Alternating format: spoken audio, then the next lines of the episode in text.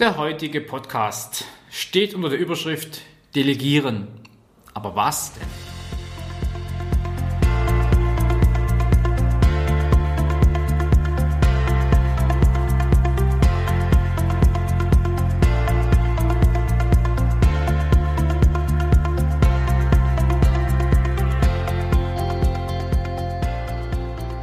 Willkommen zum Podcast Führungskraft für Führungskräfte. Ich bin Stefan Schulig. Sie erhalten hier Tipps, Impulse, Werkzeuge und Methoden, um als wirkungsvolle Führungskraft in der täglichen Praxis erfolgreich zu sein. Viele Führungskräfte kennen das aus eigener Erfahrung. Sie werden zu einer Führungskraft ernannt oder sie werden befördert. Sie bewerben sich auf solch eine Stelle und damit erhalten sie neue Aufgaben. Schöne Aufgaben, gute, sinnvolle, ja manchmal auch schwierige. Aber sie haben sich ja schließlich auch darauf beworben und freuen sich drauf. Aber vor allem erhalten sie mit dieser neuen Aufgabe als Führungskraft vor allem eben neue Aufgaben. Soweit, so gut. Diese Karriereleiter erklimmend verblendet aber manchem die Sicht auf die folgende nachgelagerte Problematik. Bisherige Aufgaben werden zum Teil mit übernommen Sie sind sowohl weiterhin qualifizierte Fachkraft und gleichzeitig Führungskraft. Insbesondere kann man sich in diesem beförderten Modus es sich ja nicht leisten, einen klaren Schnitt zu machen und alte Dinge eben nicht mehr tun. So denkt man das vielleicht. Das heißt, wir tun vieles, was wir möglicherweise nicht mehr in der neuen Rolle tun sollten. Ja, aber wie specken wir unser vermeintlich großes Aufgabenpensum, unsere lange Tätigkeitsliste ab? Eine Situation, die nicht nur mit dem hier geschilderten Positionswechsel entstehen kann. Auch denke ich, dass viele langjährige Führungskräfte sich einer solchen Situation bewusst sind und es auch keine Seltenheit darstellt. Sind also alles Dinge, die unsere Überschrift Delegieren auf den Plan rufen. Und genau da möchte ich heute ein paar Akzente setzen. Ja, liebe Führungskräfte, stellen wir uns einfach ein paar wertvolle Fragen. Welche Last werde ich mir von den Schultern nehmen? Ich betone das nochmal. Ich mir. Warten Sie nicht, bis das irgendjemand für Sie tut und Sie unter der Last fast zusammenbrechen, die Sie als Führungskraft auf sich geladen haben. Welche Last werde ich mir von den Schultern nehmen? Das ist meine Entscheidung, das ist meine Aufgabe. Da muss ich delegieren lernen. Welchen Preis bin ich dafür bereit zu zahlen? Und auch nicht selten festgestellt, in vielen Firmen kann ich überhaupt loslassen und will ich das überhaupt? Sinnvoll wäre es allemal loszulassen. Und als Führungskraft sich eben selbst zu fragen, bin ich so intelligent, dass ich Menschen für die Organisation und für mich arbeiten lasse, die intelligenter sind als ich? Hier kommt es wieder. Einer meiner Lieblingssätze. Führen heißt andere zum Erfolg kommen lassen. Darum geht's. Aber welche Aufgaben gebe ich jetzt ab? Ich möchte Ihnen drei Arten von Tätigkeiten nennen. Fangen Sie als erstes am besten an mit den sogenannten Routinetätigkeiten.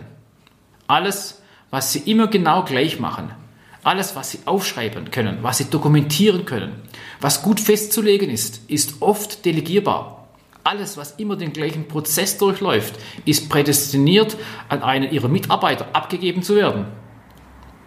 Um loslassen zu können, was man gut kann, hilft es manchmal, sich einzusagen, dafür ist man doch mittlerweile zu teuer geworden. Hilft etwas liebgewordene Dinge, die man gerne gemacht hat, jetzt loszulassen im Rahmen einer neuen Rolle oder im Rahmen dessen, dass man zu viele Aufgaben hat. Dann müssen Sie sich zwingen zu delegieren. Stellen Sie manchmal bei solchen Routinetätigkeiten ruhig auch die Surefix in Frage. Nur damit alle Bescheid wissen, informieren? Es geht doch anders. Effektiver kann man delegieren. Wenn Veranstaltungen nur in eine Richtung gehen, schreibt man es auf und lässt es andere weitergeben, wenn Teilnehmer nur zuhören müssten also Routinetätigkeiten. Und da hat man aus meiner Erfahrung nach den höchsten Hebel und den höchsten Effekt, dass man sich Zeit wiederum für andere Dinge geben kann. Eine besondere Form von Tätigkeiten zu delegieren sind Spezialtätigkeiten. Dinge, wo Spezialistenwissen erforderlich ist, Dinge, die selten vorkommen, Dinge, die wir in der Regel nicht zu unserem Kernkompetenzbereich zählen. Diese Tätigkeit, wenn es irgendwie geht, auch in Frage zu stellen. Ich übergebe sie an andere, an eben Spezialisten. Dafür sind die da.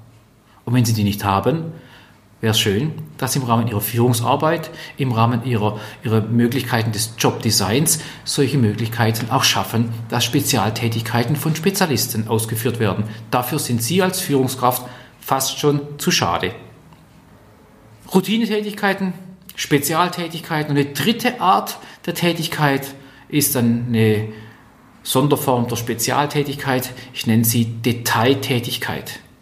Ja, man kann auch eine Detailtätigkeit abgeben. Da braucht es die Spezialisten auf der einen Seite und bei Detailarbeiten die Leute, die bis in die letzte Nachkommastelle reingehen und genau analysieren können, um was es geht. Und meine Zeit wäre dafür zu schade. Ich kann mir es gar nicht mehr leisten, mich im Detail äh, zu äh, verspielen oder mich zu vergraben in so ein Thema. Dafür gibt es andere Menschen. Deshalb muss ich führen und nicht in die Details reingehen. Ja, man kann auch eben im Rahmen dieser drei Tätigkeitsarten, Routine, Spezial, Detail, nicht alle abgeben. Man kann nicht alle Routinetätigkeiten abgeben. Mitarbeiterjahresgespräche sind Routine, aber dringend erforderlich, dass ich das selber tue.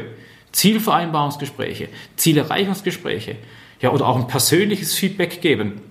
Das kommt immer wieder. Ist zwar Routine, aber das müssen wir als Führungskraft leider selber tun oder hoffentlich machen wir es gern selber und haben verstanden, dass das auch unsere Aufgabe ist als Führungskraft, diese Dinge eben selber und bewusst selber zu tun. Mir geht es also einfach darum, Ihr Denken in diese Richtung zu bewegen. Es kommt eine neue Aufgabe, die getan werden muss. Und ich stelle mir die Frage, muss ich das machen? Arbeite ich das womöglich immer gleich ab, dass ich daraus Routine schaffen kann? Ist das eine Aufgabe, wo ich mich möglicherweise verzettle, um mögliche Details, die nötig sind, zu erhalten? Dann sind diese Fragestellungen genau berechtigt, dass wir sie durchführen und auch abgeben und delegieren. Das heißt, Routinetätigkeiten, Spezialtätigkeiten und Detailtätigkeiten. Sie werden sich also wundern, wie leicht es sein kann, hier eine ganz bewusste sogenannte systematische Müllabfuhr zu betreiben. Dinge eben ab sofort nicht mehr zu tun, abzugeben, woanders hinzubringen. Es lohnt sich, das einfach gleich auszuprobieren. Viel Erfolg beim Testen und beim Feststellen, was das mit einem macht. So, das waren einige Impulse zum Thema, was können wir delegieren, welche Themen auf welche Art wir delegieren und was wir dabei beachten müssen, behandle ich in einem weiteren eigenen Podcast. Dazu müssen wir aber noch weiteres Führungswissen, zum Beispiel die Definition von Führungsstil und Reifegrad, äh, behandelt haben, um die Frage zu beantworten, wie können wir delegieren.